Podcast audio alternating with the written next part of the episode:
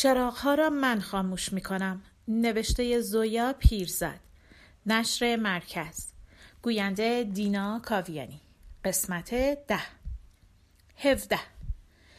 امیل زودتر از کار اشکال سیم کشی را پیدا کرد و تمام مدت که با سیمها ور می‌رفت کار بیکار ایستاد و از عروسیش گفت و اینکه شاید بتواند در بهمنشیر یا شاید هم پیروزآباد خانه بگیرد و خدا بخواهد بعد از عروسی می‌روند مشهد زیارت.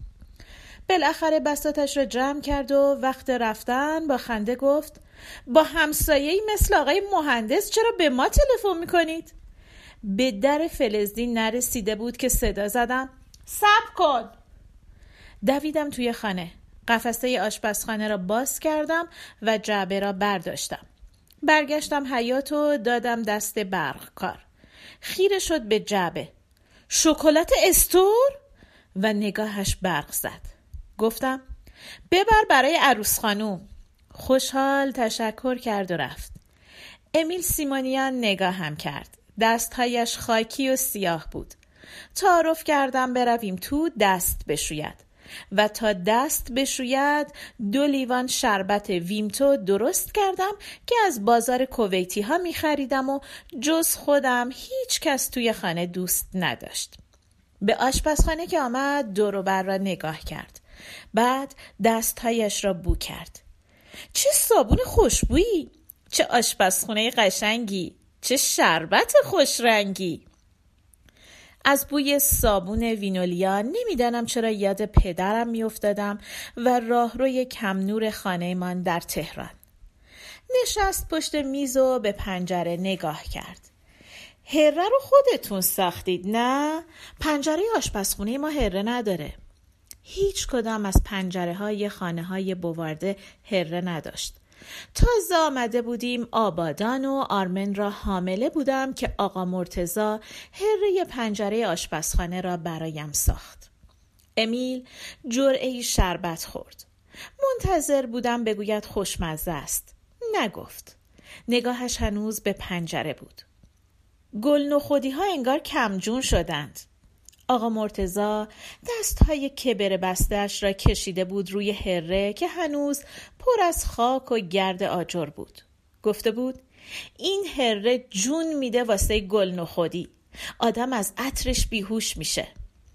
نمی‌دانستم گل نخودی چه جور گلیست و تا آن وقت اسمش را نشنیده بودم. یکی دو هفته بعد از به دنیا آمدن آرمن آقا مرتزا روزی که قرار نبود بیاید آمد گلدانی را از ترک دوچرخه باز کرد گذاشت روی هره جابجا جا کرد و گفت گل نخودی چش روشنی ناقابل اولین بار بود گلهای کوچک آبی و صورتی و سفید را می دیدم. امیل از کجا اسم گلها را می‌دانست؟ گفتم باید خاکشون رو عوض کنم. شربت خورد. مسجد سلیمان توی حیات گل نخودی کاشته بودم. برای باغچه خودمون سفارش خاک و کود دادم. اووردن خاک اینا رو عوض می‌کنم. گفتم این کارا رو باغبون شرکت می‌کنه. لیوان را گذاشت روی میز. زنجیر گردنش گیر کرده بود به دگمه پیراهن. زنجیر را از دگمه جدا کرد. و رفتن با خاک و گل و گیاه و دوست دارم. تماشای بزرگ شدن چیزی که خودت کاشتی حس خوبی داره نه؟ لبخند احمقانه ای روی لبهایم نشست. خندید. البته در گلکاری مثل تو خبره نیستم. علامت سوال را که توی نگاه هم دید گفت از دو قلوها شنیدم گلهایی که اون شب برای مادرم اوورده بودی خودت کاشتی. حس کردم دارم سرخ می شوم. از اینکه گفته بود تو یا چون عادت نداشتم کسی از کارهایم تعریف کند؟ پرسید. برقکار رو میشناختید؟ باز داشت می‌گفت شما. گفتم نه. بار اول بود میدیدمش. تازه استخدام شرکت نفت شده. به صلیب گردنم نگاه کرد. پس از کجا می‌دونستی عروسی می‌کنه؟ صلیب را که کج شده بود راست کردم. خودش تعریف کرد. به گل نخودی ها نگاه کرد. می‌فهمم چرا. همه دلشون می‌خواد با تو حرف بزنن. حرف زدن با تو راحته. نگاه هم کرد. انگار آدم سال هاست میشناسدت. آرسینه و آرمینه جست و خیز کنن سر رسیدند. کار مدرسه ما تموم شد. امیلی کارش تموم نشد. تازه یادم افتاد یک ساعت بیشتر است صدایی از اتاق آرمن نیامده. تا آمدم از جا بلند شوم امیلی کتاب و دفتر زیر بغل وارد شد. آرمینه و آرسینه از دو طرف بازوهایش را چسبیدند. مهمونی بازی بکنیم یا یه قل دو قل. امیلی به پدرش نگاه کرد. امیل آخرین جرعه شربت را خورد و لیوان را گذاشت توی سینی. مادر بزرگ تنهاست. سردردشم اوت کرده. شاید بهتر باشه. آرمین پرید وسط حرفش. خب مادر بزرگ استراحت کنن. امیلی میمونه پیش ما. آرسینه گفت. خب شما هم بمونید. اینجوری مادر بزرگ حسابی استراحت می‌کنن. امیل خندید و به من نگاه کرد. دو شب پشت سر هم زحمت دادم پر روی نیست. مطمئن بودم تعارف می‌کند. گفتم بمونید. آرتوش هم هر کجا هست پیداش میشه. جملم تمام نشده صدای خورناس مانند شورولت از خیابان آمد. آرمینه و آرسینه بالا پایین پریدند. بمونید بمونید خواهش می‌کنیم. بعد زل زدند به من. گفتم تلفن می‌کنم به خانم سیمانیان همه خیلی زود یاد گرفته بودیم که نه فقط اجازه امیلی که اجازه پدر امیلی هم دست مادر بزرگ است. جواب سلام آرتوش را دادم که دو قلوها از سر و کولش بالا می رفتند و در فکر واکنش المیرا سیمانیان شماره گرفتم. صدایش خسته بود و بیحسله. به من مربوط نیست. خودشون می‌دونند. و گوشی را گذاشت. شروع کردم به درست کردن شام. کتلت با سیب زمینی سرخ کرده. ماجرای بعد از ظهر و تصمیم عجیب خواهرم در ذهنم کم رنگ شده بود. چرا انقدر عصبانی شده بودم؟ اولین بار نبود آلیس از این تصمیم های عجیب گرفته بود. مگر دکتر ارمنی بیمارستان نبود یا برادر آن دوستی که از تهران آمده بود دلیل بدحالی این بارم شاید این بود که ور فضول پرید جلو این بود که چی؟ روغن ریختم توی ماهیتابه این بود که خسته بودم این بود که نمی‌دانم امیل و آرتوش در اتاق نشیمن شطرنج بازی می کردند و صدای بدو بدوی بچه ها از حیات می آمد. در فکر المیرا سیمونیان کتلت ها را پشت رو می کردم. مادر گفته بود خونه پدرش مثل قصر بود. پنجا شست اتاق، باغ بزرگ، خدم و حشم. پرستاری که خودکشی کرد انگلیسی بود. می‌گفتن خانوم با همین قد کوتوله صد تا عاشق داشت. چه قبل از شوهر کردن چه بعد. مردای خوشدک و پوز فرنگی که می اومدن اصفهان برای خودش و مهمونیایی که می‌داد سر و دست میشکستند. سیب زمینی پوست کندم و فکر کردم حتما یک کلاق چل کلاق کردند. آخر با این قد داشتم سعی می کردم خانم سیمونیان را در جوانی مجسم کنم که آرمن و امیلی نفس زنان و عرق کرده به آشپزخانه آمدند. آرمن شیشه آب را از یخچال درآورد و اول برای امیلی و بعد برای خودش آب ریخت. موهای امیلی چسبیده بود به پیشانی و چشمهایش برق می‌زد. از ذهنم گذشت اگر مادر بزرگ در جوانی شبیه الان نوش بوده؟ شیشه آب را که آرمن روی پیشخان جا گذاشته بود گذاشتم توی یخچال. شاید هم حرف مردم واقعیت داشته. سیب زمینی ها را توی روغن داغ ریختم. مادر گفته بود پدر بیچاره چه جشنی برای عروسی دخترش گرفت.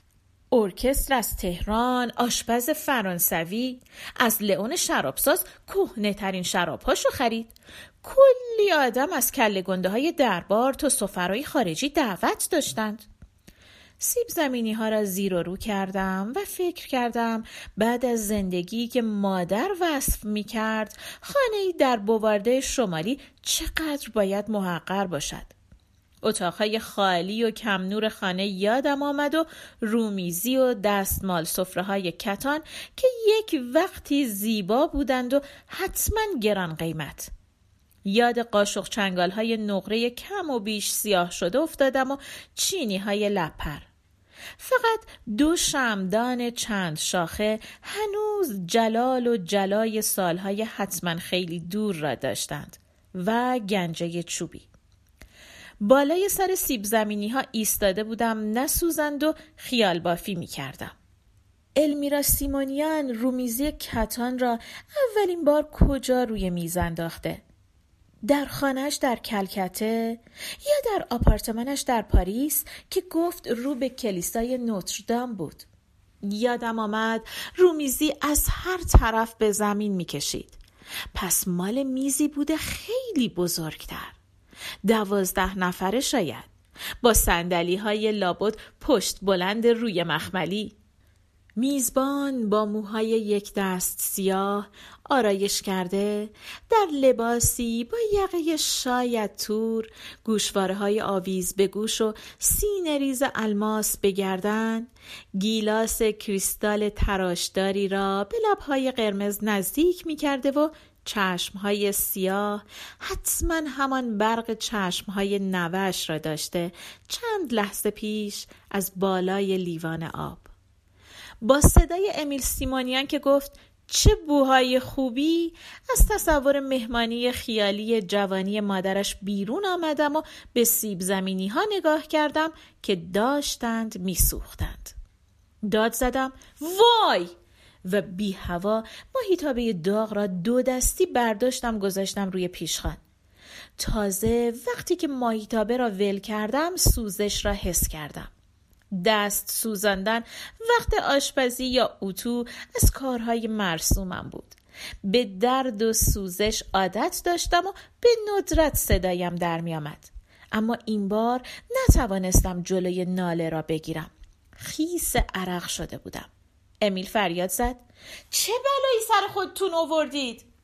شانه هایم را گرفت برد طرف میز و نزدیکترین صندلی را برایم عقب کشید. ببینم! نشستم روی صندلی. چرا باز گفت شما؟ به کف دست ها نگاه کردم که هر لحظه قرمزتر می شد. آب ریخت توی لیوان و لیوان را به دهانم نزدیک کرد. نگران نباش. الان درستش می‌کنم. لیوان را گذاشت روی میز و از آشپزخانه بیرون دوید. باز گفته بود تو. بدتر از درد و نگرانی اینکه تا چند روز نمی‌توانم هیچ کاری بکنم و غذای فردا چه می شود و ظرفها را چه کسی می شوید و ده ها چه می شود و چه کسی می کند دیگر قرولوند های آرتوش بود که از صدای نالم دویده بود به آشپزخانه بالای سرم ایستاده بود و قرقرهای همیشگی را تکرار می کرد وقتهایی که اتفاقهای اینطوری می افتاد. صد بار گفتم مواظب باش. سیب زمینی سوخت که سوخت. چرا به فکر خودت نیستی؟ اصلا توی این گرما چرا داری کتلت و سیب زمینی سرخ می‌کنی؟ از بیرون غذا می‌گرفتیم مطمئن باش غذای بیرون کسی رو نکشته. وسواس بیخودی رو از مادرت ارث بردی. کاش نصف وسواس تو رو خواهرت هم داشت که سعی کردم نشنوم. سالها بود فهمیده بودم آرتوش با مقصر شمردن هر کسی که اتفاقی برایش میافتد محبتش را نشان می‌دهد. هر بار بچه ها زمین میخوردند یا مریض می‌شدند یا جایشان درد می‌گرفت همین بسات را داشتیم. این هم که از هر فرصتی برای گوش کنایه زدن به مادر و آلیس استفاده می کرد برای این بود که مادر و آلیس هم درست همین کار را با آرتوش می کردند و من این وسط سالها بود نقش میانجی را خوب یاد گرفته بودم. حالا هم دور من و میز آشپزخانه راه می‌رفت و یک بند حرف می‌زد. سرم داشت گیج می‌رفت و سوزش دستها بیشتر و بیشتر می‌شد که امیل سیمونیان با شیشه قهوه‌ای بزرگی سر رسید. بی حرف چند بار دست کرد توی شیشه و کف هر دو دستم را با ماده کرم مانند سیاه و لزجی پوشاند. آرتوش ساکت بالای سرمان ایستاده بود و تماشا می کرد. خیره به کف دو دستم. ناگهان حس کردم داغ شدم. حس کردم دستهایم دوباره چسبید به ماهیتابه و سوخت. بعد کف دستها به زغزغ افتاد. بعد کم کم سرد شد و سردتر شد و سوزش و زغزغ تمام شد. خیس عرق بودم. سر که بلند کردم امیل نگاهم می کرد با لبخندی که انگار می گفت نگفتم درستش می کنم؟ هجده سه نفری پشت میز آشپزخانه نشسته بودیم. امیل از معجون ضد سوختگی هندی می‌گفت و سیب زمینی پوست می‌کند. سیب زمینی های سوخته را ریخته بود توی سطل زباله. از سبد کنار یخچال چند تا سیب زمینی درشت برداشته بود و حالا داشت پوست می گرفت. آرتوش مثلا همکاری می کرد. فکر کردم آرتوش به عمرش چند بار سیب زمینی پوست کنده. امیل سیمونیان چند بار. دو دستم را باز نگه داشته بودم و به امیل گوش می کردم. یکی از آشپزامون که اهل جنوب هند بود خیلی سال پیش دو شیشه از این معجون برای مادرم آورد. دو قلوها دویدند تو. پرسیدم رامو؟ و درجا از سوالم پشیمان شدم. یادآوری ناخوشایندی بود. کارد را گذاشت روی میز. گفت پدر رامو بود. چند لحظه ساکت ماند. بعد دوباره کارد را برداشت.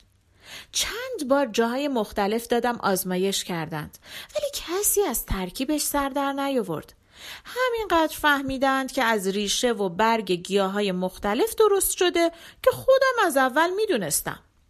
آرتوش در یخچال را بست و نشست پشت میز. پرسیدم بچه ها چی می‌خواستن؟ گفت آب. تا آرتوش یکی دو تا سیب زمینی را کج و کله پوست بکند امیل بقیه را پوست کند و یک دست خلال کرد ریخت توی آبکش و از جا بلند شد فقط یه نفر از خانواده رامو طرز درست کردن این مجون رو می‌دونه که قبل از مرگ فقط به یه نفر دیگه از همون خانواده یاد میده. آبکش را گذاشت توی ظرفشویی و شیر آب را باز کرد. فکر کردم مادرش که نیست لفظ قلم حرف نمی‌زند. تلفن زنگ زد.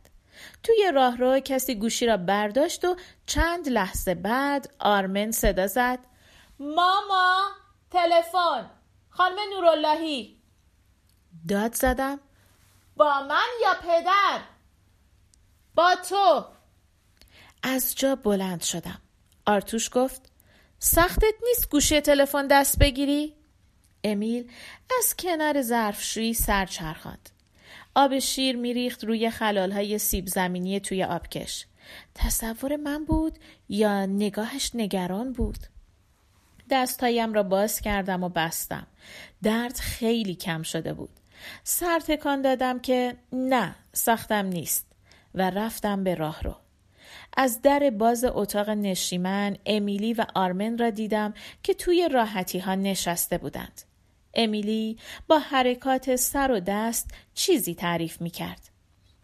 اگر نمی‌دانستم فکر می کردم خانم جوانی است و نه دختر بچه.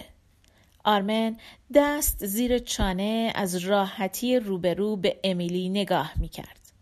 در فکر اینکه خانم نوراللهی چه کار دارد و نگاه هم به دو دستم که انگار تازه به اهمیتشان پی می بردم گوشی را برداشتم. خانم نوراللهی مثل هر بار سلام احوال پرسی طولانی و گرمی کرد و تا حال تک تک بچه ها را نپرسید نرفت سر اصل مطلب. چه حافظه ای داشت نه فقط اسم بچه های یادش بود که یادش بود کلاس چندم هستند. حتی سرماخوردگی چند ماه پیش دو قلوها هم یادش مانده بود. بالاخره گفت جمعه پیش تو جلسه سخنرانی باشگاه گلستان دیدمتون. ببخشید فرصت نشد خدمت برسم سلام کنم. هیچ نشانی از کنایه در لحنش نبود. خجالت کشیدم. من بودم که باید بعد از سخنرانی جلو می‌رفتم و تبریک می‌گفتم که نرفته بودم و نگفته بودم. خانم نوراللهی نه فرصت توضیح و عذرخواهی داد نه انگار توقعش را داشت. می‌خواستم خواهش کنم لطف کنید تو جلسه بعدی انجمن ما شرکت کنید. خانمای ارمنی نسبت به ما کم لطفن می‌دونم انجمن خودتون رو دارید که فعالیت های مثبتی داره ولی می‌دونید که انتخابات مجلس نزدیکه و حتما می‌دونید که به خاطر مسئله حق رأی امسال برای زنای ایرانی سال مهمیه و نمی‌دانستم انتخابات مجلس نزدیک است و درباره حق رأی زنها فقط چیزهایی شنیده بودم. فکر کردم مثل بیشتر ارمنی ها انگار توی این مملکت زندگی نمی کنم. خجالت کشیدم و شاید برای جبران تا خانم نوراللهی گفت چند تا سوال داشتم اجازه می‌دید هر وقت فرصت داشتید خدمت برسم؟